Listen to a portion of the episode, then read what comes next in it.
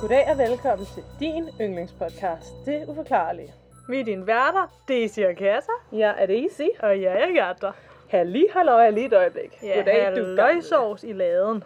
Hov, øh, nu havde jeg jo lige glemt min mobil, for der var en, der havde skrevet til os, men jeg finder den altså lige på computeren. Uh, wow, kan du finde din mobil på computeren? Ja. yeah. Nej, jeg tænker, jeg måske kan finde øh, vores... Øh, you know, you know. Yes, yes, I know, I know. Yes, så er den fundet. Der er nemlig en anonym læser, han har kaldt det lytter, Mm-hmm. som har sendt os en uforklarlig episode. Hun gerne, eller hun har givet os lov til at læse højt. Der er også nogle gange nogen, der skriver, hvor de sådan her, det er kun til os. Ja. Men hende her, hun har givet os lov til at læse den højt for jer, og det Mm. vil vi så gøre. Hun skriver, hej Katja og Daisy. Jeg hørte et afsnit af jeres podcast, hvor I efterspurgte uforklarlige episoder. Mm-hmm. Jeg har en oplevelse, jeg gerne vil dele med jer. Da jeg for cirka 10 år siden flyttede ud på mine bedsteforældres gamle gård, efter de var gået bort, skulle jeg have min første nat alene derude. Der er allerede en gyser sat. Ja. Ja. Midt i min søvn har hun vågner, eller hun har lavet vågner i øhm, gåseøjne. Øh, vågner jeg, eller det tror jeg i hvert fald, og jeg kan se, at der for enden af sengen står nogen. Okay. Mm-hmm. Jeg siger, du er her ikke.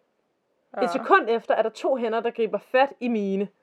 Hænderne var gamle og rynkede og iskolde. Jeg siger, jo, du er her, og hænderne forsvinder. Jeg havde ingen frygt, men følte, at hvad end det var, var der for mig. Jeg har aldrig set hænderne igen. Og så slutter hun beskeden af. Okay. Ja, og som Hold jeg også svarede i en besked til hende, udover selvfølgelig tak og alt det der, for hun gider at skrive til os, så, 100%. Øh, 100%, det er mega nice, det er vi altid glade for. Ja. Øhm, så skriver jeg også, at det lyder som om, hun har haft fat i et venligt spøgelse der. Ja. Ja, som ligesom, jeg tænkte, det måske kunne være en af hendes bedsteforældre, men det ved jeg jo selvfølgelig ikke, vel? Det var bare den tanke, Ja, jeg det var fik. faktisk også, det var sådan den tanke, jeg umiddelbart fik. Ja, Men men og det, igen, det ved man jo ikke. det ved man jo ikke, vel? Og jeg synes bare, det er så fedt, når folk vil dele sådan nogle der historier, fordi så ved man, at hvis man har prøvet at opleve noget uforklarligt, så er man ikke den eneste. Ja, præcis. Fordi andre mennesker oplever det altså også. Præcis. Selvfølgelig ikke alle andre, vel? Men altså, Men det er også det, altså, fordi en ting er sådan, hvad der findes og hvad der ikke findes, og hvad man tænker altså, om de forskellige ting og sådan noget. Altså, det, altså, ved man det overhovedet? Får man det nogensinde 100% at vide? Det ved man ikke engang. Altså, Ja. Men det er mere sådan det der med, okay, hvis det rent faktisk kan skabe et fællesskab på en eller anden måde. ja. Altså, sådan, det Ja, man jeg, ikke føler, man er alene. Præcis, altså sådan, Ja. det synes jeg er vildt. Helt sikkert. Så det var mega nice, at hun lige gad at skrive det til os. Ej, jeg Ja. bliver simpelthen nødt til at rykke på mig. Vi sidder sgu dårligt i dag. Vi skal altså snart Hey, hey. opgradere vores podcast Du skal ikke kritisere vores podcast tool. Jo, jeg vel. Nå. Nå, hvordan har du det? ja, det er godt. Nå. Hvad med dig? Hvad sker noget fedt? Eller ikke noget fedt, det skal vi gemme, men der sker noget punktum. Siden.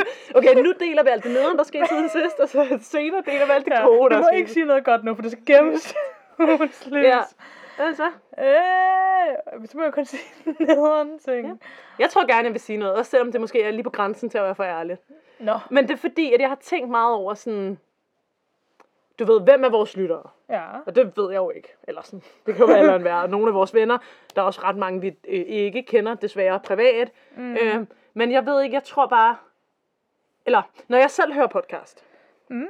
så gør jeg det jo tit, fordi at selvfølgelig nogle gange er det bare hyggeligt, men nogle gange gør jeg det også, fordi der er ting i mit hoved, hvor jeg ikke har lyst til at tænke på det. Ja. Og så er det nemmere, at der er nogle andre, der tager over. Lidt ligesom hvis man læser en bog eller sådan noget. Ikke? Mm, ja. Og så tænkte jeg bare på, sådan, at mange, ikke kun podcast, men også sådan sociale medier og sådan noget, de projekterer altid dem selv, som om de altid har det mega nice. Mhm. Hvilket vi måske også til dels gør, når vi snakker om lys Mhm. i slutningen. Og så tænkte jeg bare, uden, jeg vil prøve ikke at blive alt for privat, og prøve ikke at dele noget med andre. Men jeg kan mærke, at jeg er inde i en periode lige nu, altså ikke sådan for evigt, det er ikke noget, der var 16 måneder, vel? Men sådan, hvor jeg er ret ked af det. Mm. Fordi at der er, øhm, nu skal jeg passe på, at jeg ikke deler noget, som kunne sætte andre i fokus. Der er en person i mit liv, som sådan sårer mig ret meget. Mm-hmm. Og, jeg, og jeg ved godt, at personen ikke gør det med vilje. Det er jeg sådan, du ved, afklaret med. Men det har gjort mig ret ked af det. Og personen er på ingen måde et dårligt menneske eller noget. Personen er dejlig, det er slet ikke det. Oh, ja. Men sådan, og det tror jeg bare sådan, alt til side med sådan, med det, eller sådan, det påvirker mig jo selvfølgelig, det gør det jo altid, når man bliver ked af det, om det er den ene eller den anden grund. Men jeg, det ved jeg ikke, det tænker jeg bare, det var sgu meget rart at vide for folk, at selv folk, der sidder og joker og laver podcast og sådan noget, også godt kan være lidt ked af det en gang imellem. Mm, Eller, giver det mening? ja. Altså sådan, og det er overhovedet ikke for at sætte personen her på spidsen eller noget. Altså sådan, det er jo en, altså det har slet ikke noget med noget at gøre. Altså det er ikke fordi personen på nogen måde er forkert på den eller noget.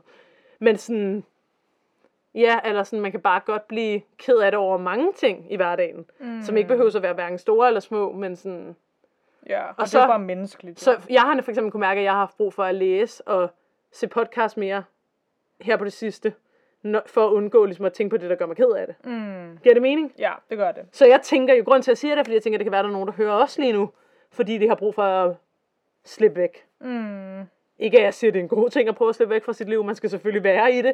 Og som jeg plejer at sige, at der er ingen følelser, der er dårlige følelser. Men, men ja, og hvis I er her, fordi I har brug for et lille pusterum for hverdagen, værsgo. velkommen. Velkommen. Ja. Det har vi også selv. Nej, Nej det er, altså, nu skal man heller ikke tro, at jeg går og græder hver dag, vel? Men altså, du ved, vi har alle sammen op- og nedture. Ja, ja, det er jo det.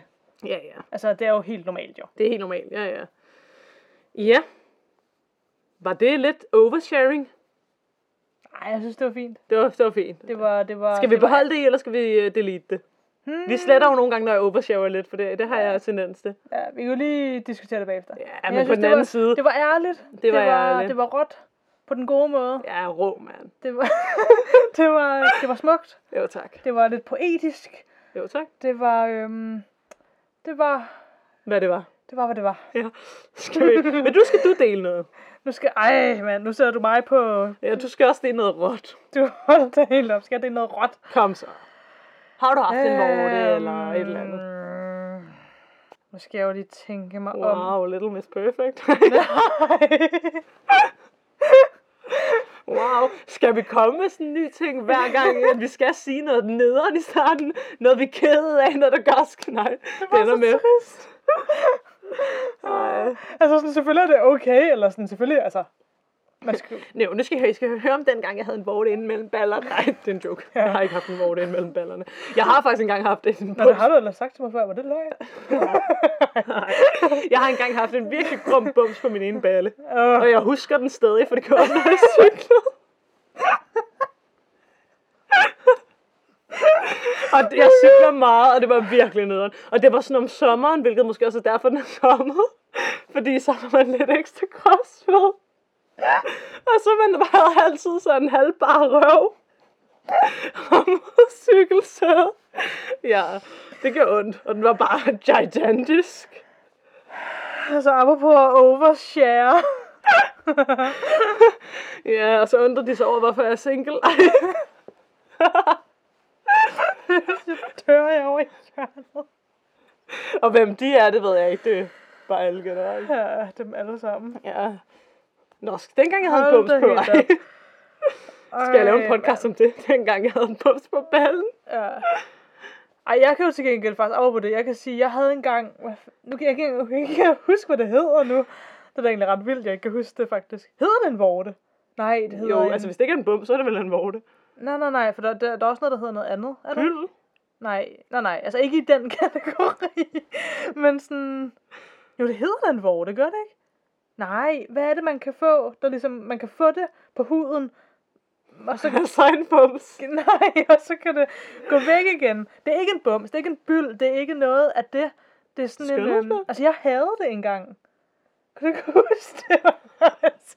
Jeg ved altså ikke, hvor, hvor nær, meget jeg nærstuderer din krop. jo, jeg regner med, at du ved alle de her ting om mig, fordi vi er en enhed. Ja. Nå, men altså, du havde en Øhm. vorte bums skønhedsplet, ja? altså, er det sådan en hekse har? Nej, jeg havde den under min fod. Øhm, Vabel. Nej, vabel! Oh my god, en vabel! Nej, det er det heller ikke. Er det det? Jo, de der kommer, hvis du har forkert fodtøj på og sådan noget. Jamen, det, ja, men det var ikke det, jeg havde. Hvad, hvad fanden havde du så? det ved jeg ikke. Det er sådan en, hvor man behandler det ved at fryse på den. Åh, oh, ja, hvad fanden er det nu, de hedder? For jeg føler ikke den vorte, men det er heller ikke, det er ikke en vabel, det er en... Øh, Nå, altså, jeg kan simpelthen ikke, jeg kan ikke huske, hvad det hedder. Nej, noget, der er en vorte, men ikke er en vorte. Jeg havde et eller andet på min fod, ikke? Som er sådan noget, hvor at måde man behandler den, fordi det er sådan noget med, at det går... Altså, jeg tror, det er sådan noget 8 ud af 10 gange, der går det væk af sig selv, men det er sådan noget med, at det kan godt tage 10 år eller 5 år eller sådan noget, før det går væk naturligt. Okay. Øhm, så det man gør, det er, at man ligesom fryser det med sådan en fryser. hvad kan man sige? Gør det ikke Eller ondt? Sådan en, det, det gør ret ondt. Men, Ja, okay. men jeg har også en ret høj smertetærskel. Det ved jeg, det har du også. Ja. Altså, så det er sådan, det gør... Så pisker, så vi kan ikke... Nej, vent. Ej, hvad? Øh, og skru tilbage. ja, i hvert fald. Altså sådan, det gør ondt, men man er også sådan, man bider det i sig. Eller Ja. sådan, ikke? Altså, det går. Som alle andre Øhm, smerte i livet. Ja, præcis. okay. Øh, I hvert fald. Så man sådan går op sådan en gang om ugen cirka, og så bliver man bare sådan frosset på sin fod, øh, med sådan et eller andet flydende-agtig is, et eller andet filut, øh, indtil den er væk. Og min vil bare ikke gå væk. Altså normalt så er det måske sådan noget med, at så, altså det tager også tid, altså, men normalt så er det måske sådan et halvt år, eller det, er, jo- det kommer lidt an på, sådan, hvor voldsomt de sprøjter på den, men det er der også regler for i Danmark, hvor meget de må og sådan noget. Ja. Øhm, nå, så min pointe er, at fordi min også bare, den vil bare ikke gå væk, den der fucking, hvad det nu end hedder, den der under Ja. min fod. Så sådan, jeg endte med bare at gå der i sådan tre år, hvor den bare ikke ville gå væk. Altså indtil den endelig gik væk til sidst. Troede du? Tror nej, det må du ikke sige. Men Jamen- det er især fordi, altså det er jo totalt ufarligt. Altså det er jo også det, altså det er jo en øh, heldig ting at have i den forstand, fordi det gør jo intet for dit helbred. Altså det er totalt nå. ufarligt. Øhm, det der er med det, det er, at det smitter virkelig nemt, så det er sådan noget, det er rigtig nemt at få sådan i svømmehalle og sådan noget. Åh, Det er jo det, der er med det, så der er faktisk rigtig mange, der får det rigtig nemt. Øhm, det klamse? og så er det bare irriterende, fordi det smit, du kan også smitte dig selv. Altså, Ja, du kan, det hedder altså ikke en vorte. Nej, det hedder ikke en vort. Det hedder et eller andet, jeg ikke kan huske. Øhm, og det ligner, det kan godt ligne en ligetorn. Fordi det kan jeg huske, jeg fik at vide, at der er mange, der får det, og så tror de bare, at det er en ligetorn. Øhm, men det var det så ikke. Du kan godt smitte dig selv, sagde du lige det. Ja, man kan smitte, altså sådan, du ved, man kan smitte over på sin anden fod, eller sådan noget. Eller sine hænder, for den sags skyld. For det er sådan noget, man også kan få på hænderne. Og det, det, og det der med at få det, det har jeg aldrig prøvet. Men at have det på hænderne, det skulle ikke være særlig sjovt. Fordi det smitter så meget. Så hvis du har det på din hånd, så er det bare svært at gøre noget med den hånd. Ej, stop, jeg bliver helt sådan paranoid. Ja, ej, det er også sådan, øh, det er også sådan en nederen ting at sidde og snakke om. Eller, ej, det er det jo ikke. Det er jo ikke, altså, det er jo en, bare en, det er bare noget, man kan få, ikke? Men sådan, det er jo bare Ja. livet, men, you know. Ja. Jeg ved Hvorfor spiller vi med at snakke om det? Jeg ved ikke, skal vi gå i gang? Eller ja, lad os gå i gang. Men det er dig, der skal starte, det tror jeg altså. Øhm, For sidste gang, der fortalte vi om de røde sko der, ikke? Jo, Altså før mystiske kort. Ikke? Åh, oh, det kan jeg faktisk ikke huske. Ikke, du starter. Eller skal jeg starte? Vil du starte? Øhm, Er din sådan lidt live fordi nogle gange, ja, men jeg ved det ikke. Ja, min er, min er ikke så lang. Så du tænker, at jeg skal starte? Min er lang. Nej, jeg Ish. tænker, nå okay. Jamen, så skal jeg måske starte. Fordi så kan vi slutte med din, der er længere. Wow. Det ved jeg sgu ikke, altså. Nej, det ved jeg ikke. Jeg vil sidde her. Jeg føler, vi, ja, du, Vi jeg, sidder og kæmper du, lidt om du pladsen. skubber lidt til mig i hulen. Ej, Uh. jeg fylder også meget, vil jeg have lov at sige. Ja, Øh, det gør du det jo. er bare måden, jeg sidder på. Skal jeg starte? jamen, det Og så kan du også. afslutte med en kort og god. Du starter du. Jeg starter nu. Så, er I klar til en stor en, alle sammen? Okay. Tag jeres underbukser på, og lad os starte. Jeg har dem allerede på. Okay. Jeg skal snakke om en meget omtalt sag. The Yoghurt, eller The Yoghurt Shop, Yoghurt, Yoghurt, Yoghurt? Yoghurt Yoghurt? Shop, Yoghurt Butik, mor. Okay. Ja, så. Den handler altså om nogle forfærdelige mord, der blev begået i en yoghurtbutik i starten af 90'erne.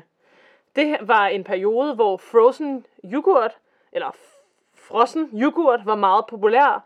Øh, og det hele skete altså i en butik, der netop solgte det frossen yoghurt. Den her historie burde måske øh, få sit eget afsnit, og jeg kunne sagtens have lavet en meget dybere og bedre research, hvis jeg havde haft lidt mere tid. Men øh, jeg synes ikke, at jeg vil sådan blive ved med at udsætte den, hvis man kan sige det sådan. Fordi som så mange andre sager, vi tager op, så er det jo en sørg- sørgelig historie, som jeg synes fortjener at blive fortalt. Altså, fordi sådan, deres historie skal sgu også fortælles, hvad jeg vil sige. Ikke? Når i... Du må lige hjælpe mig her. Os, Austin, eller Austin? ja, i Austin, Texas. Mm? Austin? det, hedder det ikke det? Jo, det Jo. tror jeg. øh, i hvert fald der, Mm. øh, var den her by altså stadigvæk i starten af 90'erne en relativt lille by, der havde rigtig mange unge studerende, fordi der ligger, øh, hvad hedder det, college og sådan noget, ikke? Eller, Ja. Universiteter. ja, præcis. Øh, voldelige forbrydelser, de var altså meget, meget sjældent, eller skete nærmest aldrig. Og det forandrede sig så desværre uhyggeligt meget den 6. december 1991. Okay. Ja. 13-årige Amy Ayres, 17-årige Elisa Thompson, eller Thompson, 17-årige Jennifer øh, Harbinson og øh, Jennifers lille søster på 15 år, Sara, kom nemlig ud for en tragisk og forfærdelig hændelse i den her øh, frosten yoghurtbutik. Den øh, butikken her, den lå øh, sammen med en masse andre butikker, sådan i en slags udendørs indkøbscenter eller arkade, hvis du kan forestille dig sådan amerikansk, hvor der ligger sådan mange butikker, ikke? Øhm, ja, jeg har lidt billeder af pigerne her til dig. Jeg ved godt, at I, måske har vi lagt det på Instagram, men ja, de jo ligner jo smukke unge piger. Ja. Ja, ser ganske pæne og normale ud. Okay, butikken hed I Can't Believe It's Yoghurt. Eller I Can't Believe It's Yoghurt. Jeg ved Ja. ikke, at sige yoghurt på engelsk. Det, det, nej, jeg er helt i tvivl. Jo, jo, jo, Yoghurt? Yoghurt? Yoghurt? Yoghurt? Ja, Nå. Øh, udråbstegn. Nej, det lyder... Det, prøv lige at... Giv mig lige et øjeblik. Skal vi lige finde ud af det, Okay, fordi det er okay. simpelthen det er for åndssvagt. Især fordi jeg skal sige det over rigtig mange gange. Vi plejer det godt, altså... Vi Men, plejer da godt at kunne tale lidt engelsk, i hvert fald dig. men, øh, men hvordan staver man egentlig til det? Yoghurt. Øh, ej, nu går det helt galt der. Prøv, lige- okay, prøv, okay, er vi klar til at høre? Åh, Yogurt. Yoghurt. oh, det var sådan lidt... Yogurt. Yoghurt. No, I can't believe it's yoghurt, hed butikken. Jo, prøv at tænke på. Yogurt. Yoghurt. Yoghurt. Yoghurt. Nå, jeg snakker Okay. videre. Ja. Elisa, Elisa og... undskyld, Jeg starter lige forover. Elisa og Jennifer arbejdede i butikken, og var ved at lukke, da Sarah og Amy kom for at besøge de andre piger. Så nu har vi fire piger i butikken, ikke? Mhm. Mm-hmm. To af dem, der arbejder der. De kom nemlig, altså de to yngre, for at kunne få et lift med Jennifer hjem. De havde nemlig været i nærheden af shoppe lidt, øh, og derfor var det nærliggende at køre med storesøsteren hjem. Det giver jo mening, ikke? Mm-hmm. Sarah og Amy skulle nemlig holde pyjamas party den aften, og øh, derfor så valgte de så at gøre de ældre piger selskab i butikken, og hjalp dem lidt med at lukke. Ja, og hjalp dem med at lukke, øhm, sådan så de kunne komme hurtigere ud derfra og hjem, ikke? Og jeg vil gerne lige knytte en kommentar til det her, fordi da jeg arbejdede på Barrasso, så var det altså virkelig tit, at andre kollegaer eller venner ligesom blev i butikken, eller i, i, ja, i butikken hedder det jo i caféen, og sådan hjalp med at lukke, eller sad og ventede, og så hyggede man og tog en øl og sådan noget. Så jeg kan virkelig godt se det her scenarie for mig, hvor vennerne ligesom kommer og hjælper med at gøre rent og sådan noget, ikke? Mm. Det vil jeg bare sige. Det er skide hyggeligt, men lige den her aften var det selvfølgelig ikke så hyggeligt. Nej. Men, men jeg kan godt se sådan situationen for mig. Ja. Jeg kan tydeligt se mig selv arbejde sådan et sted, og så kommer nogen, jeg kender og hjælper med at lukke, fordi så kan vi komme hurtigere ud derfra og holde pyjamas party, ikke? Mm. Øh, hvad hedder det? Butikken øh, lukkede klokken 23 om aftenen. Amy og Sarah dukkede op i butikken kort før 23. Så de kom altså meget kort tid før luk. Mm-hmm. Lidt over en time senere, omkring midnat, øh, var lukkeskiltet sat op på døren, eller hvad man siger, ikke? og manden, der ejede butikken overfor, så flammer fra yoghurtbutikken og ringede til brandvæsenet. Okay. Imens de arbejdede på at slukke flammerne, opdagede brandmændene noget ganske tragisk. En af brandmændene gik ind af bagdøren øh, i butikken, ikke? og så så han en menneskefod ligge på gulvet. Ej. Og en tilhørende lig, men han så foden først, fordi den ligesom stak ud. Ikke? Og kort tid efter, så vidste de, at de var gået ind til altså, en morhule, hedder der kaldt det, ikke? Mm, en morscene. Ligene af Sara, Elisa og Jennifer var alle fundet sammen lageret, øh, sammen undskyld, på lag, altså ude bagved på lageret, ikke? til butikken. Og nu kommer der så noget, der ikke er så nice. Øh, Udover at de døde, det er selvfølgelig ikke nice med noget mere unice. Ja. Øh, de var alle blevet afklædt, to af dem var bundet, og de tre pi- piger var blevet skudt i deres baghoved. Og det tyder meget på, at morderen eller morderne havde fået pigerne til at sidde på knæ foran dem, og så havde skudt dem som dyr, ikke? Altså, Ja. ligesom hvis man ville skyde. Don't en henrettelse. Ja, en henrettelse, ja. ikke? Øh, der var også flere pigerne, der var blevet seksuelt misbrugt. Man mente, de var blevet skudt med en 2020 caliber pistol, eller 22 kaliber pistol.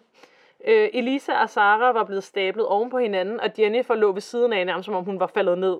Man mener, at hun måske var blevet skubbet ned af brandmanden, der gjorde sit arbejde, inden man opdagede, at der var lige. Altså, når de gik rundt, sådan, du ved, i røven og ikke kunne se og sådan noget. Ikke? Mm. Så man mener, at hun ligesom har været stablet ovenpå os. Så ja, altså at hun havde været stablet, og prøv, prøv at overveje det, altså sit lig stablet sammen med sin lille søster og sin veninde. Ja. Det er virkelig forfærdeligt, ikke? Mm-hmm. 13-årige A- Amy blev først fundet noget tid efter, og hun var øh, et stykke derfra. Man mener, at hun åbenbart stadigvæk havde været i live, men øh, altså, da, da de fandt altså, dem. Men det, ja, der, er- der er lidt forskellige kilder, men, men jeg har læst nogle steder, at hun var i live, da brandvæsenet var der.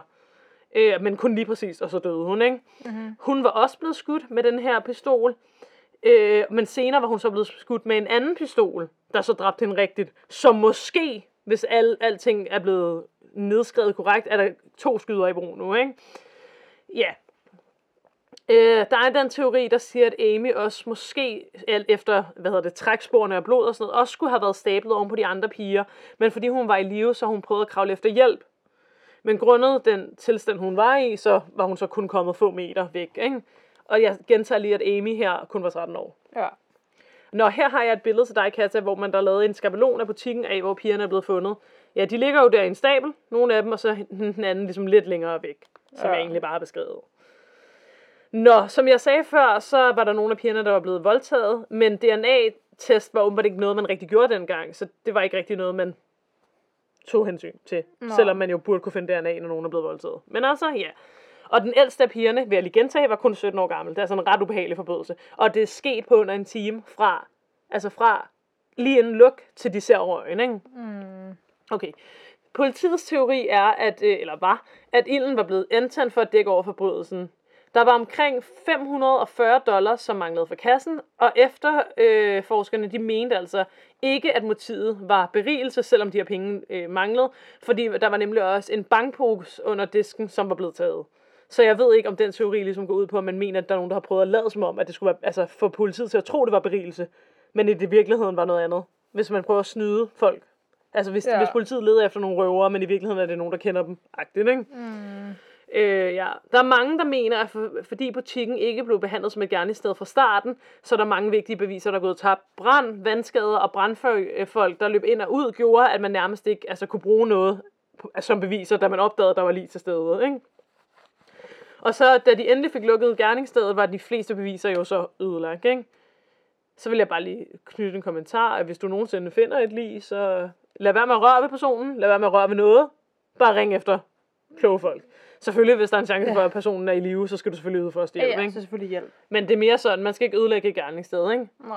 Man, øh, man mener også, at Austin ikke var så vant til den her slags forbrydelser, så det er derfor, de fuckede op, fordi at de ligesom ikke, altså, vidste, hvad de skulle gøre. Altså, de ledte ikke efter fingeraftryk. Øh, mm, der blev ikke kigget på pigernes kroppe efter lige. Skraldespandene blev ikke undersøgt. Øh, og mobberne, som var blevet fundet ved siden af pigernes lig, de blev endte på en eller anden måde ude på gaden, hvor de så forsvandt senere. Måske blev de taget af stor skrald. Altså sådan nogle mobber, der måske kunne have været Ja, okay. hvad kalder man det, bevismateriale, det mm. forsvandt bare lige pludselig i løbet af den næste dag, agtigt, ikke? Ja. Nå. Under efterforskningen øh, var der en fyr ved navn Dal Kraft, der var en pensioneret politimand, som øh, nu ejede et sikkerhedsfirma, som øh, ligesom kom frem, eller hvad man siger, og gav oplysninger. Han havde åbenbart været i butikken øh, omkring kl. 22 for at købe noget frossen yoghurt, og mens han var der, så øh, havde der været en mand, som talte til ham, som havde haft sådan en grøn militærjakke på, og han havde fortalt Daryl og de andre kunder, at de bare ligesom kunne gå ind foran ham i køen, ikke? Manden spurgte også Daryl her, om han, øh, øh, om han var betjent, om, undskyld, manden spurgte også Daryl, om han var betjent, fordi han havde set øh, Daryls bil, som havde sådan nogle sikkerhedslys ovenpå, mm-hmm. øh, og Daryl havde så sagt nej, så havde manden tilbudt ham at gå ind foran køen, og Daryl havde så pænt sagt nej tak, fordi han havde været sådan, jeg kan godt stå i kø, bro, altså hvorfor vil du gerne have, at alle går ind foran dig, ikke? Mm-hmm. Manden blev så nødt til at gå hen til pigerne og bestille, og han havde så åbenbart købt, kun købt en øh, dåse sodavand, som jeg har læst et sted var en Sprite, men det ved jeg ikke, ikke? Okay. Og jeg synes også lidt, at sådan, det at købe en sodavand i en isbutik, det er også lidt sådan, når jeg køber bare noget, så har jeg en undskyldning for at være her. Mm. På en eller anden måde, ikke? Ja. Øh, når efter han betalte, så gik han så om bag disken og op i baglokalet. Mm. Daryl han spurgte så pigerne, der arbejdede i butikken, øh, hvad manden skulle i baglokalet, hvor Elisa, hun så svarede, at han skulle låne toilettet. Og det er jo også sådan, man giver jo en kunde lov til at låne toilettet, ikke? Ja. Elisa sagde, at hun ikke kendte ham. Og Daryl blev øh, hængende lidt længere, end han normalt have gjort i butikken, fordi han fandt det mærkeligt, at manden her, han opførte sig så weird. Og han håbede på, at han ville have set manden komme ud fra butikken igen. Eller ud i forbutikken i det mindste. Men øh, manden her kom aldrig ud fra toilettet. Øh, og ja, Daryl har altså efter sagt, at han følte, der var noget forkert ved manden. Og Daryl han endte så med at blive nødt til at gå. Jeg ved så ikke, om han skulle nå noget. Men han gik i hvert fald fra butikken, uden at manden var kommet tilbage fra baglokalet. Ja, okay. Jeg er også sådan lidt, han må have lidt dårlig samvittighed nu, var. Men det er også det der med, jeg ved godt, det er jo ikke hans skyld. Det er jo ikke Nej. hans skyld. Men det der med, at han synes det er mærkeligt, men ikke lige venter og gør noget ved det.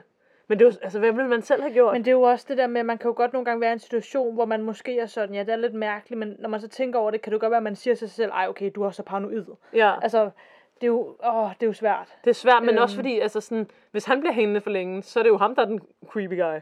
Ja, Forstår du, hvad jeg mener? ja, Hvis det er ham, der ligesom bare sidder og creeper den, ja. så er det måske ham, der gør pigerne bange. Og det kunne jo også godt være, at manden der bare havde tyndskid eller sådan noget. ja. Så vil det også ret pinligt gå ud og banke på, og hey, vil du myrde pigerne? ja, men jeg vil stadig sige, altså igen, altså det er så, altså, det er slet ikke en bebrejdelse overhovedet. nej, nej. Men jeg vil nok stadig sige, hellere, ja, gå ud, og så risikere, at så er der en, der bliver sådan lidt, nå, hvad tror du om mig? Ja, ja. Hellere det, Ja. end at, ja, det rent faktisk var en morder, Ja. der, altså, hvor man kunne have forhindret noget. Og jeg tror nemlig, uden selvfølgelig selv at have været der, at Daryl, han var sådan en known, i, altså at han kendte pigerne ish. Ja. Fordi det var en lille, lille by og lille by. Men du kender sådan, lidt ligesom at jeg ved, hvem min nabo er. Ja. Sådan, at han vidste, hvem der var Elisa, for eksempel. Mm. Ikke? Ja. Nå. Det viste sig også, at der havde været et ældre par at besøge butikken lidt tættere på kl. 23, øh, end Daryl havde været. Så altså, efter Daryl havde været der, så var der et ældre par. Ikke? De sagde, at der sad to mænd i en bås, og de havde syntes, at de, eller sådan, i en bås bagerst i lokalet, hvis man kan sige sådan, og de havde syntes, at de her to mænd opførte sig mærkeligt. Kvinden fra ægteparret sagde, at øh, de her mænd havde gjort hende utilpas, og parret forlod butikken omkring kl. 22.45. Altså et kvarter, et kvarter inden butikken lukkede, ikke? Og de to mænd havde så været de eneste i butikken, ud over de fire piger. Og de forlod så butikken kl. 22.45, det har jeg sagt, ikke? Og pigerne, de var så begyndt at gøre rent og sådan noget. Og de to mænd var de sidste tilbage i butikken, ud over de fire piger. Godt, så langt er vi med. Butikken havde en policy, eller en regel om, at 10 minutter før lukketid, så øh, tog man nøglen og satte den i, i døren og låste, sådan så at andre kunder kunne låse sig selv ud, men flere kunder kunne ikke komme ind. Og så på den måde fik man ligesom affolket butikken, ikke? Ja. Øhm, men jeg har da også sådan der putte nøglen i døren, det er også sådan lidt ikke så sikkerhedsagtigt. Men ja, ja. Nej. Og på den måde, så behøves pigerne så ikke at smide folk ud, mens de gør rent. Så, højst sandsynligt har de to mænd været de sidste i butikken, inden der så en time efter var brand. Ja. Fordi der er jo ikke nogen flere, der kunne have kommet ind, medmindre det er sket på de fem minutter, fra ægteparret gik til de låste. Mm. Men sandsynligheden er meget lille, ikke? Nå. Otte dage efter mordet fandt politiet frem til en 16-årig fyr ved navn Maurice Pierce, der bar rundt på en 22 kaliber pistol. Okay. Det er ikke blevet fastgjort, om det var øh, morvåbnet. Nej. Ja, Og det var vel, tænker jeg, lovligt, fordi det var... USA. Texas, eller? Ja, det kan ja, nej, mm, det er jeg faktisk lidt tvivl om. Jo. Der må være en grund til, at han er blevet stoppet. Ja, medmindre han har sådan... Gået viftet med den eller et eller andet. Ja, Det er jeg faktisk lidt i tvivl om. Men ja, medmindre whatever. det, ja, eller de måske har snakket med det der ægtepar, der har sagt, jamen der var den her unge fyr i butikken. Ja, nej, for de sagde jo bare, at der var to mænd. Ja, Jeg ved det ikke. Han blev i hvert fald stoppet, og han havde en pistol på sig, ikke? ja, Nå, da han blev forhørt, så sagde han, at han havde lånt pistolen til en ven, og han mente, at vennen havde begået mordene. Det sagde han bare. okay. Han sagde, at han havde givet våbnet til en fyr ved navn Forrest Wellborn. Pierce indrø- indrømmede, også, at hans efter morderne havde forladt Austin i en stjålet bil sammen med hans venner, Wilburn øh, Robert Springsteen, nej, nej, undskyld, Wellborn, har vi lige snakket om, altså Forrest Wellborn, mm-hmm. Robert Springsteen og Michael Scott. Okay, så politiet vil af god grund også forhøre Piers kammerat, nemlig Forrest Wellborn, som nu også var kommet i søgelyset. Ja, Da begge drenge her blev arresteret første gang, skal lige siges, de var 15 og 16 år gamle. okay. Ja. Åbenbart tog øh, Forrest Wellborn en, øh, jeg har skrevet sundhedstest, men det er overhovedet ikke det, jeg mener, en, hvad hedder det, løgntekst. Øh, Nå, løgndetektortest. Ja, lige præcis, ikke? Sådan en, der viser, om du lyver, eller den kan jo ikke vise det, men den kan vise, hvad din hjerterytme gør og sådan noget. Ikke? Og Ja. på den måde kan de ligesom prøve at gætte, om du lyver, ikke? Mm-hmm. Og øh, han bestod den, åbenbart. Altså Ja. i forhold til, om han havde begået mordene, og det havde han ikke. Og åbenbart så øh, matchede det våben, som drengene lå inde med, ikke med det våben, som havde dræbt de stakkels piger. Okay. Okay, så lige nu er det ikke et match. Nej. Ja. Der var nogle af efterforskerne, der mente, at Pierce måske bare kunne være mentalt syg. Selvom at han gav meget information på, at det kunne tyde på, at han vidste noget om morderne, så blev politiet altså enig med sig selv om, at han nok bare prøvede at få ham og hans kriminelle venner ud af at få en ulovlig våbensikkelse. Så det var åbenbart et ulovligt våben. Øh, og derfor så droppede de så teorien om, at øh, det skulle være ham. Jeg forstår ikke helt, hvorfor man tilstår mor for ikke at få en anden sigtelse, men ja, ja, de mente i hvert fald ikke, det var ham og vennerne, ikke? Mm. Ja, så alle de her fire venner, der var snakket om, de blev ligesom afskediget, eller hvad man siger, fra efterforskning. Ja. Ja. Fem år efter, efter at cirka 342 mistænke, 15 falske tilståelser, kom en ny efterforsker til. Han hed Paul Johnson. Fordi alle stadigvæk var i mega panik, og ligesom gerne, der var ligesom sådan en stemning af, at vi skal finde morderen, øh, og pressede ham her, Paul Johnson, så øh, valgte han at gøre det, som en hver god politibetjent gør. Han var skyld den første og den bedste. Ej, det, Jamen, øh, okay. Ja, men det, ja, ikke? Han fokuserede nu igen på de fire drenge, som jo havde været til forhør der lige efter mordet. Ikke? Ja. Han bragte igen Pierce, Scott, Springsteen og Wellborn ind til et nye forhør. Først sagde de alle, at de ikke havde noget med mordene at gøre, men efter intense forhør begyndte de at indrømme, at de havde haft noget med mordene at gøre alligevel. Okay. Den første, der brød sammen, var Scott, og han sagde, at han havde været med til at dræbe pigerne, og han sagde, at han skød pigerne i hovedet, da Piers fortalte ham, at det skulle han gøre. Så Piers, det var ham, der var den første, de overhovedet forhørte. Ikke? Politiets teori var nu, at de fire drenge, der dengang var yngre end 17, havde planlagt at røve yoghurtbutikken, og at tre af dem så var gået ind, og en ville have ventet ud i bilen, men at noget var gået galt, og så havde de endt med bare at myrde og voldtage pigerne, og så havde de sat ild. Efterforskeren, som omrendeligt havde udelukket drengene for efterforskning, blev aldrig nogensinde hed ind for at sige, hvorfor han havde udelukket dem for eftersøgningen.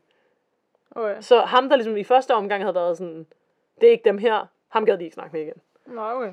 Ja, så hans, ligegyldigt. det var ligegyldigt. Nu var det jo dem, som var i søgelyset. Ikke? I 1999 indrømmede Springsteen også at have skudt pigerne. Pierce og Wilborn indrømmede aldrig at have myrdet nogen, og de blev derfor løsladt. Så de to, som ligesom var de første, der ligesom sagde, at de havde haft noget med morerne at gøre, i første omgang, de blev altså løsladt, og deres venner var nu i saksen. Ja. Det er også sådan, det er mærkeligt, ikke? Fordi at de ikke havde nok beviser Ja, til at kunne... Men Gøre de andre noget. havde jo indrømmet det. ja præcis. Jeg, jeg tror, det har været noget den stil, ikke? Nu, Ja. man, jeg er jo ikke... Jeg var der jo ikke selv. Men, men ja.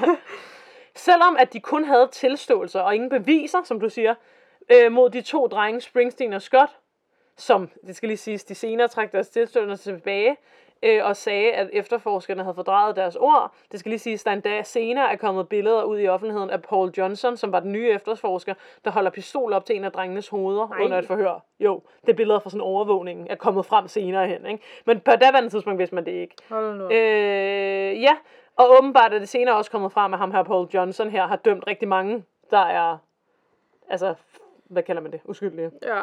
Altså bare få dem til at tilstå, ikke? Så han lyder som en sød fyr. Nå, i hvert fald endte det med, at Springsteen blev dømt til døden, og Scott blev dømt til en livstid i fængsel, uden mulighed for prøveløsladelse. Og jeg tror, de blev dømt i år 2001. Det tager jo noget tid med sådan noget mm, retssag og sådan ja. noget, ikke? Nå, i år 2007 kom nu øh, nye DNA-beviser frem, som ikke havde været en del af den originale retssag. Kan du huske, at jeg sagde, at de åbenbart ikke gik op i DNA på det mm, tidspunkt? Jo. Hvordan de har fået de der DNA-beviser, om de alligevel er blevet gemt og sådan noget, det ved jeg ikke. Men det blev ligesom en del af en ny retssag. Og de her DNA-ting, de blev fundet på det yngste offer, Amy, som var hende, der var blevet fundet lidt længere væk, ikke? Og DNA'en kom fra en mand, kunne man fastslå. DNA'et, det blev testet, og det matchede ikke til nogen af de fire drenge. Overhovedet. Okay. Så man fandt et mandligt DNA på Amy, sikkert fra en voldtægt, men det matchede ikke nogen af de fire drenge. Så nu begynder det ligesom at være sådan, okay, det er sandsynligvis ikke dem. øh, så 10 år efter, at drengene var arresteret, så blev de så renset. Øh, ja, og så efter 10 år, så var de ligesom frie. Så de har været næsten 10 år i fængsel. For en forbrydelse, de højst sandsynligt ikke har begået. Det er meget amerikansk. Øh, ja. Så hvad skete der egentlig, spørger man. I år 2011 tog en fyr, som tidligere havde været Scotts forsvarer, nogle billeder fra gerningsstedet under nærmere bekigning, har jeg kaldt det. Eller sådan, han kiggede lige en ekstra gang på dem, fordi jeg tror, at den her sag havde han arbejdet med i så mange år, at han ligesom begyndte at være sådan, hvorfor kan det bare ikke opklares, ikke? Ja. Da han kiggede sådan rigtigt godt på et bestemt billede, af, altså det var sådan et billede af spiseområdet, hvor man kan se nogle borer og sådan noget, så opdagede han øh, for det første, at de, det her område ikke rigtig havde taget skade af branden, men han opdagede også noget, man ikke havde opdaget i første omgang, da man tog billederne. Billedet viste ligesom rummet, der stort set er gjort rent. De fleste stole er puttet oven på bordene, servietholderne er fyldte på alle bordene på nær et. En bås i baggrunden, kun lige synlig på billedet, men også den bås, hvor det ældre ægtepar havde sagt, at der sad to mænd, øh, som var mistænkelige, havde siddet på. Her var der hverken stol på bordet eller papir i papirholderen. Altså som om, at pigerne ikke har kunne gøre rent der, fordi der har siddet nogen, ikke? Og så har jeg billedet med til dig her. Det er jo ikke noget, man tænker over, når man bare ser billedet. Det er jo bare ligesom et sted. Mm. Men du kan faktisk godt se, det der bord, det har ikke en stol på, ligesom alle de andre. Ja. Og der mangler, du kan se, her er der papir i papirholderen, det er der ikke der. Ja. Hvorfor man ikke har kigget ordentligt på billedet tidligere, det ved jeg ikke. Så ja, de missede noget stort, for det her, det tyder jo ret meget på, at de to mænd, der sad der, de var der i hvert fald, efter pigerne havde sat stol op. Mm. Ja. Så selv hvis det ikke var de to mænd, der havde gjort det, så har de to mænd højst sandsynligt set, hvem der har gjort det. Forstår du, hvad jeg mener? Ja. Ja. Ja, så man tænker ligesom, at som jeg sagde før, at pigerne har låst døren, mens de her fyre stadigvæk har siddet derinde, og derfor har de kunne øh, ikke gå gøre rent, hvor de er der, og så om, øh, omkring, nå ja, det er rigtigt, ekstra detalje, jeg har glemt at fortælle, omkring kl. 23 var der en knap på kasseapparatet, der hedder No Sale trykket ned. som jeg ser som sådan en, jeg kan huske, da jeg arbejdede på Resto, så havde man sådan en knap, så man kunne åbne kassen, uden at ligesom regnskabet blev ødelagt. Mm, så man ligesom ja. fortalte, jeg åbner, jeg åbner kassen nu, men det er ikke fordi, jeg sælger noget. Agtigt, ikke? Mm. Øh, ja, og man mener altså, at det her er de 540 dollars, de ligesom er blevet snupset. Altså Ja. kl. 23, præcis når de lukker. Og så mener man så, at det jo er inden de er blevet dræbt, for man har sikkert skulle bruge en kode eller sådan noget på kasseapparatet for at åbne det. Og så er de så blevet dræbt. Så det er højst sandsynligt de to mænd, der sad der, som ja. jo var blevet låst inde med pigerne, hvis man kan sige det sådan, ikke? Var det ikke også en, var det en af dem, der var, havde gået i baglokalet? Men det er jo det, man ikke ved. Ja. Man ved jo ikke, om den mand, som ham der Daryl så, var den samme. Eller hvad. Nej. Nå, man mener også, at, øh, hvad hedder det, at disken var blevet tørt af efter morerne, og man fandt også en halv drukket sodavand nede bagved. Og kan du huske, at jeg fortalte ham, manden som Daryl så, han købte en sodavand. Ja. Så det kunne godt tyde på, at det var den samme, eller at de var de samme, ikke? Man mener, at morderne eller morderen flygtede ud af bagdøren, efter de havde startet ilden. Hverken gode gamle Daryl eller det ældre ægtepar blev kaldt ind for at vidne i nogen af retssagerne. Det var også Øh, mærkeligt. Det er mærkeligt, så man har kun ligesom, hvad de sagde til politiet, men ikke sådan, de var ikke rigtige vidner, så at Nå. sige. Hvad? Så derfor kan jeg ikke præcis sige, hvad de så, fordi deres vidnebyrd er ikke blevet behandlet altså godt, det er nærmest blevet behandlet som hundelort, mere sådan overlevering af mund. Ikke? Mm. Så hvem dræbte dem? Øh, ja, altså, jeg er ked at sige det, men der er en grund til det er med på vores afsnit. Det er stadigvæk uopklaret. Det er stadigvæk uforklarligt, men tragisk er det. Der går dog rygter om, at en kendt seriemorder måske kunne være bag mordene. Faktisk mener man, at han har befundet sig i området, i området da mordene er blevet begået. Manden, jeg taler om, hedder Kenneth McDuff, som nogen måske har hørt om. Han var en amerikansk seriemorder, som var meget, meget ubehagelig. Øh, han har blandt andet stået øh, bag øh, øh, altså mor på ni personer på en gang, men også mordene af 16-årige Edna Sullivan og hendes kæreste, den 17-årige Robert Brandt, og Brandts fætter, den 15-årige McDonough. Øh, Macduff kendte ikke børnene, eller de unge, men havde bemærket Edna og syntes, hun var lækker, og så havde han bortført dem alle tre med en ven. Og så havde han så voldtaget, og øh, jeg, tror bare, han, jeg tror bare, de dræbte drengene, og så voldtog de Edna og dræbte hende også, eller sådan noget. Med et kosteskaf, tror jeg, hvis de dræbte hende. Mm. Eller sådan noget i den stil. Men øh, grunden til, at man tror, det er ham, det er fordi, at i 1998, så indrømmede Macduff, at han myrdede de fire piger fra vores historie.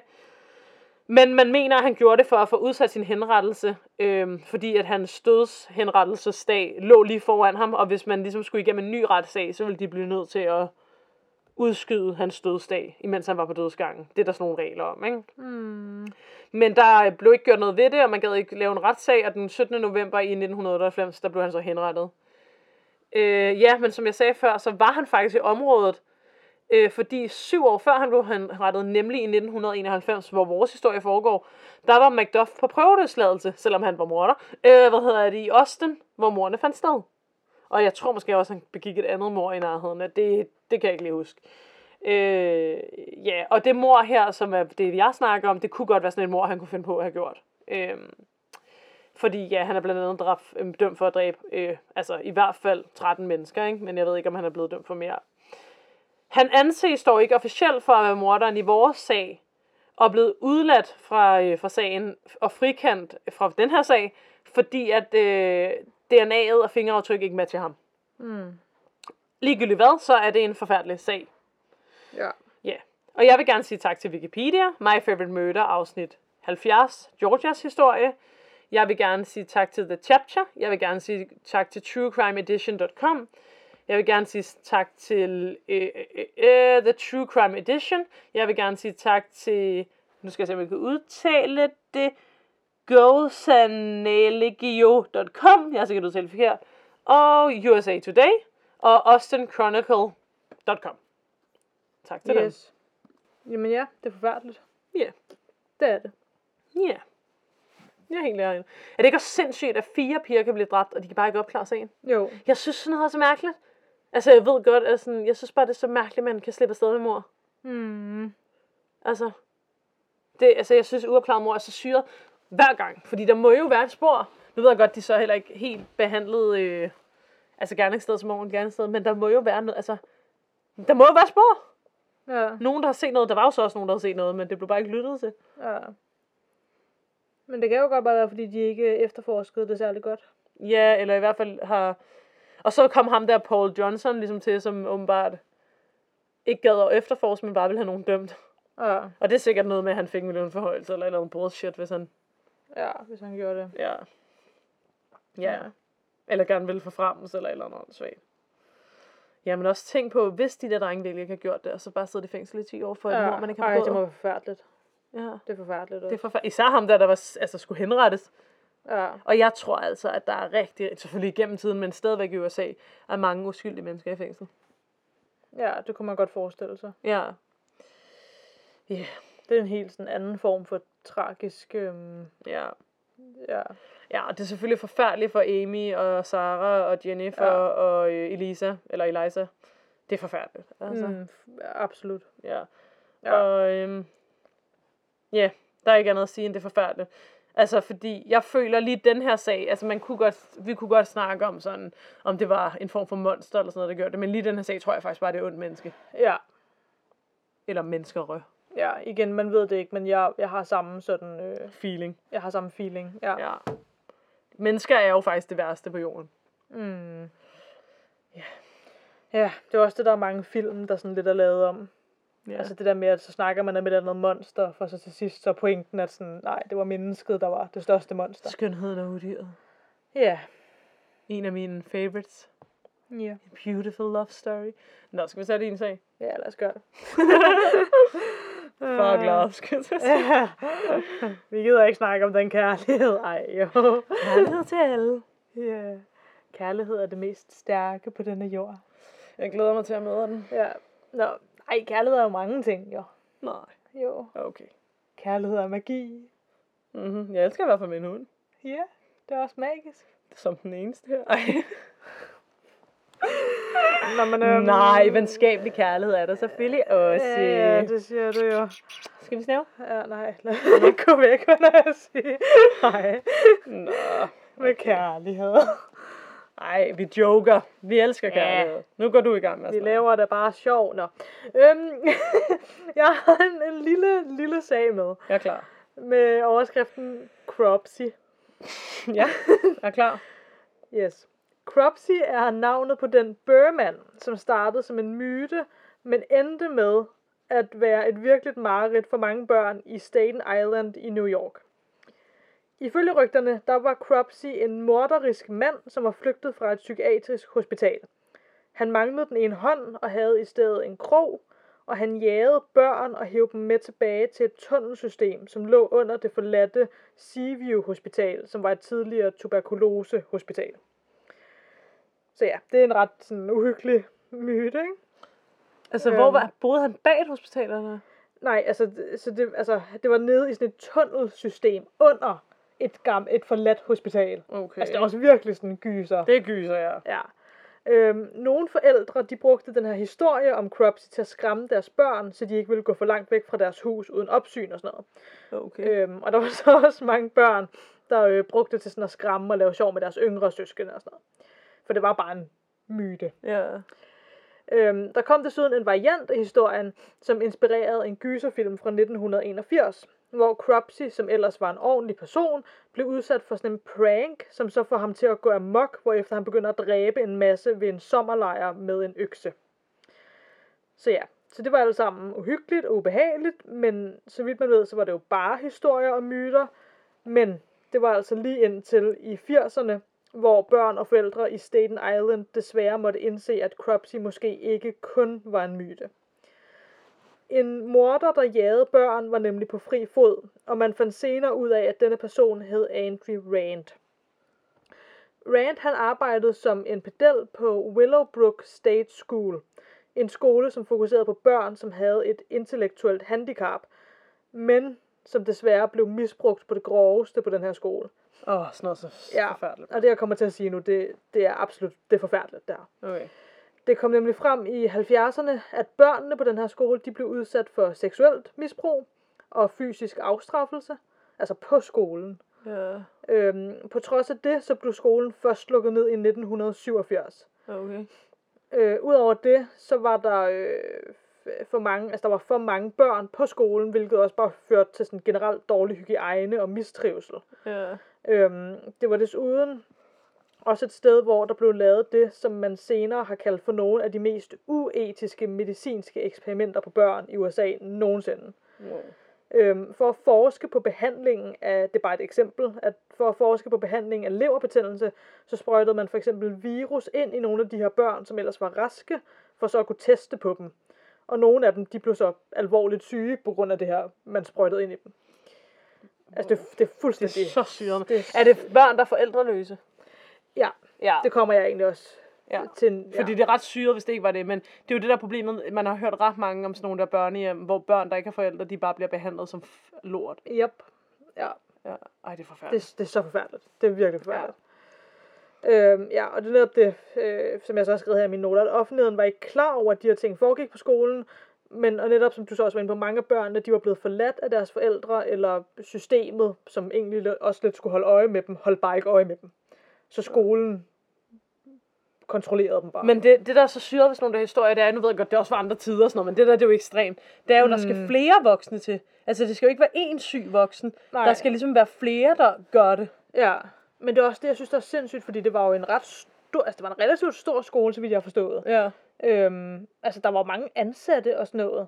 Og alligevel så kunne det her, altså, det var, altså, jeg ved ikke, hvad i alverden, der har foregået. Altså, hvordan, Mennesker er onde. Det er sådan en, det er sådan en gruppeting, at når det først er okay, så er det okay. Eller, et eller eller også er andet, det måske sådan noget med, at nye, der er kommet til, hvis de har set noget, de ikke vil se, så er de måske bare forladt stedet igen og tænkt, okay, det... Ja, eller været sådan, hvis jeg gerne vil beholde det her drops, jo, ikke drop, men job, så vender jeg det blinde øjne til. Ej, men det, eller, det er så ikke. Det kan da også være, at der er nogen af lærerne, der er blevet i forsøg på at hjælpe nogle af børnene, ja. hvis rektor har været syg i hovedet, eller... Ja, Nå, ja. men jeg har det også, altså, det er forfærdeligt at gøre det her mod alle dyr øh, og Mennesker, mennesker, ja. og alting, altså, men åh, der er bare noget med børn. Altså, at gøre det her mod børn. Ja. Selvom det er jo lige så forfærdeligt at gøre det mod en voksen menneske, det er jo ikke det, Men, men jeg ved ikke, jeg tror, det er det der er bare- med børn og unge for mig, det er selvfølgelig er det også forfærdeligt at gøre mod et voksen menneske. Ja. Det er, at de, sådan, de forstår det godt, men ikke rigtigt. Og de kan ikke rigtig forsvare Ja, sig det, ja, og det er netop også det, de er så, de er meget mere... Øhm, uskyldige. Ja, og de er meget mere, øh, hvad hedder det, ja, de kan, ikke, de kan meget mindre forsvare sig selv. Ja.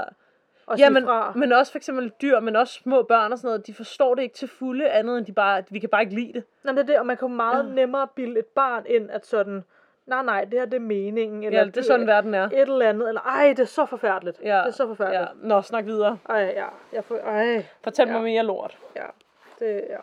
Jeg fortryder den her sag, eller? Nå, men det skal jo fortælles, altså. ja, det. det er bare så forfærdeligt. Nå. Ja. Øhm, I 1972, der offentliggjorde en person ved navn, øh, jeg ved ikke, hvordan man udtaler navnet, men Geraldo Rivera, der øh, offentliggjorde den her person heldigvis et brev, hvor han forklarede, hvordan forholdene på den her skole var. Så det er så en eller anden. Jeg ved ikke, jeg har ikke, jeg har ikke gået så meget ned i, hvem han var præcist. Men han er, En eller anden duty? han er kommet til skolen på en måde, har set, hvad der er foregået, så har han skrevet et brev om det og offentliggjort det. Okay. Så han har prøvet at gøre noget. Ja. Øhm, Det er jo også svært ene person at redde 17.000 børn, var jeg sige. Jamen det er det. Men Mm. hans brev gjorde så, at det blev til en kæmpe skandale sådan i USA og sådan noget offentligt. Ja. Men på trods af det, så blev skolen først lukket 15 år senere. Fordi det, det var i 72. Men, men det blev ikke forbedret der så, eller hvad? Mm, nej, Nå. det ikke så vidt, jeg har forstået.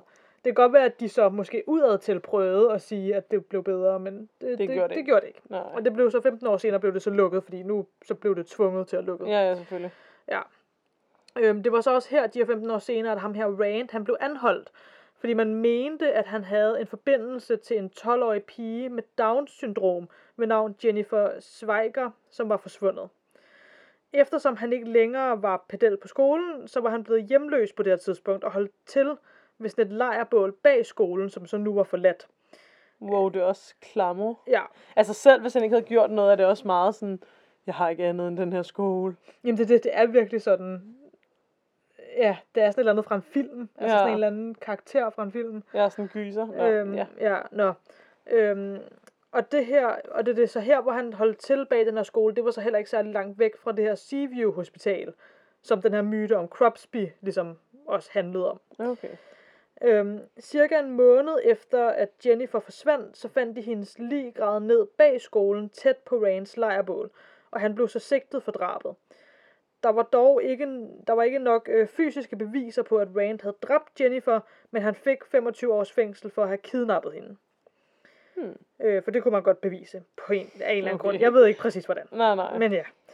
Øhm, på det tidspunkt, der havde Rand allerede gjort mange utænkelige ting mod forskellige børn gennem tiden. I 1969, der øh, kom han i fængsel i 16 måneder, fordi han havde forsøgt at voldtage en 9-årig pige. Nå, Nå, han havde kun forsøgt det, så 16 måneder må være fint. Ja. I det, ja, det er absolut forfærdeligt. Det er ikke Det, okay. det giver ingen mening. Nej. I 1983, der kom han i fængsel igen, efter at han havde kidnappet en hel bus fuld af børn, og havde forsøgt at køre dem ud til lufthavnen. Det synes, der, der, er også, der er et eller andet ved det, jeg synes er så klamt. Men hvad vil han i den Ja, lufthavn? hvad vil han i den lufthavn? Vil han tage alle børnene med til et andet land? Jeg eller ved, ej, det er det. Altså, det er den der usikkerhed i, man ved ikke, hvad han havde tænkt sig at gøre. Jeg synes, er så uhyggeligt. Hvordan kunne han stadigvæk arbejde på skolen?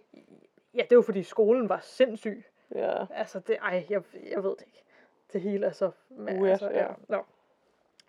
Øhm, politiet de øh, mente desuden, at han muligvis også stod bag i hvert fald fire andre børn fra Staten Island, som var forsvundet.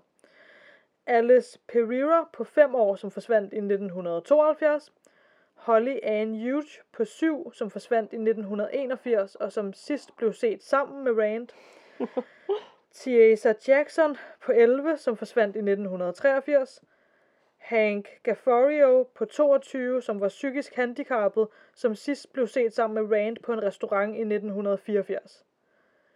Ingen af disse blev nogensinde fundet igen. Ej, nej, nej. Og øh, så vil jeg gerne sige tak til thelineup.com, classicnewyorkhistory.com og Wikipedia. Jamen, han er jo helt klart en ubehagelig type. Ja, Eller var. Han er vel død nu. det tror jeg faktisk ikke, han er. Tror du ikke? Han er vel i fængsel nu? Han, øh, jeg gik ikke alt for meget ned i sådan, den research-del af det, øhm, Ja. fordi jeg ikke synes, det var så relevant. Men det var vist, der ske, han, han sidder vist i fængsel, men der skete et eller andet i 2011 med noget med hans, fordi der kom, eller også var det 2005, det var et eller andet med, at han skulle vist være øhm, ude af fængsel igen, men så pludselig fandt man nye beviser til en af de der fire børn, jeg lige nævnte. Altså noget, hvor man direkte kunne hægte ham på det på en eller anden måde. Ja. Og så blev det vist, så han sidder i fængsel. Mennesker er bare onde. Ja. Altså, der er jo meget i den sag. Der er både hele ham, altså hvordan endte han med at være så ond, og så hele skolen og hele, Ja. ja. altså sådan, det er jo bare som om, det havde været sådan nærmest et kult eller sådan noget. Jamen det er det. Ja. Ja. Altså jeg var også, altså den der skole der, jeg var sådan, der var så meget, man kunne sige om den. Altså jeg tænkte, at man skulle snakke på, om det i et andet afsnit. Ja. Jeg ved bare ikke, om det er så uforklarligt. Jo, det er da øh, uforklarligt, at man skal gøre sådan noget. Det er vores Ja. ja. podcast, vi kan snakke om, hvad vi vil. Ja, det er rigtigt. Men, sådan, Men ja, ej, det er bare, ej, det er så forfærdeligt. Altså det er helt, Nogle Ej. mennesker fortjener virkelig, altså... Jeg går jo egentlig ikke ind for dødsstraf, men jeg forstår godt et eller andet sted, hvorfor nogen har fundet på det. Eller sådan, for ja, der er Ja. virkelig bare nogle forbrydelser, hvor man tænker, det er bare, altså, ja. det er bare utilgiveligt, ikke? Hvor i Danmark, altså sådan, åh, det er så svært. Et, men i Danmark er der jo nogen mordere, for eksempel, eller ja, eller folk, der har myrdet børn og sådan noget, der jo sidder i fængsel, og så kommer de bare ud igen. Ja, men det er også fordi pointen med et fængsel er jo også, at det skal forbedre folk. Eller, Ja, i det skal, Danmark, eller ikke ikke forbedre, Amerika. men det, altså, det skal hjælpe folk Ja, i Danmark. i Danmark. Ikke, altså, ja. Øhm, men altså, ja.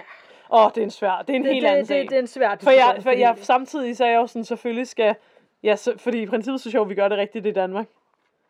Men, åh, oh, der er bare nogle forbrydelser, hvor man tænker, Ja. Men jeg tror også, det, åh, det er også sådan en ting, hvor det er svært at finde et godt en, kompromis. en løsning, der er god og Ja. moralsk rigtig, og på alle de rigtige måder. Altså, det, åh, det er svært også, tror Ja. jeg. Det er det sgu. Øhm, ja. Men det der, det er i hvert fald ikke okay. Nej. Det er det bare Ej, men det er også bare, altså sådan... Åh, det hele er forfærdeligt. Men vi har faktisk bare- begge taget, undskyld, vi har taget sager med i dag, hvor det er to forfærdelige sager. Ja, virkelig. Ja. Øhm, men jeg tænker også bare, at de der fire andre, der var forsvundet, altså forældrene til dem også. Det der med, at man ikke ved, hvad der er sket. Ja. Det er lidt ligesom, da vi snakkede om Madeleine McCain. Altså det der med, at man, sådan, Mm, man ved bare ikke, hvad der er sket. Ja. Ja, det er forfærdeligt. Det er forfærdeligt. Nå, ugens lys. Ugens lys. Ja, så kigger vi på hinanden. Så kigger vi på hinanden igen. Øhm, Jeg har fået tredje stik af vaccinen.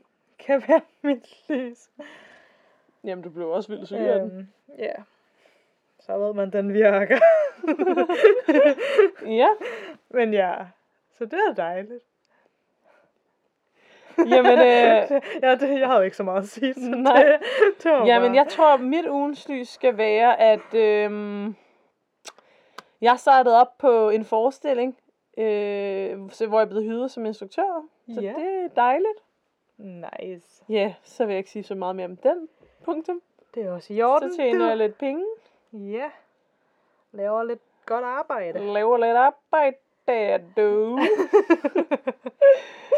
Så vil vi gerne sige tak til alle jer, der lytter. Det betyder rigtig meget for os. Ja. Som vi har sagt før, vil det betyde rigtig meget for os, hvis I vil have lyst til at abonnere på os på der, hvor I nu lytter. Yeah. Hvis I fx abonnerer på os på Apple Podcast, så får I at vide, hver gang der udkommer et afsnit, og så kan I ligesom følge med der. Vi vil også blive glade, hvis I bare vil øh, like os på alle de sociale medier. På Instagram, der hedder vi det underscore det uforklarlige, og på Facebook, der hedder vi bare det uforklarlige. Øhm, hvor I så vil kunne følge lidt med i vores stories, og så lægger vi lidt op nogle gange, og blandt andet tror jeg, vi lægger billeder op fra, jeg snakkede om vores sag i dag og sådan noget. Øh, ja, hvis I har lyst til at fortælle jeres venner og fjender om os, så gør I bare det, du. Ja. Ja. Ja, men var det så det? Det tænker jeg. Ja, men så until then, og til alle ånderne derude. Please don't hjemsøge os.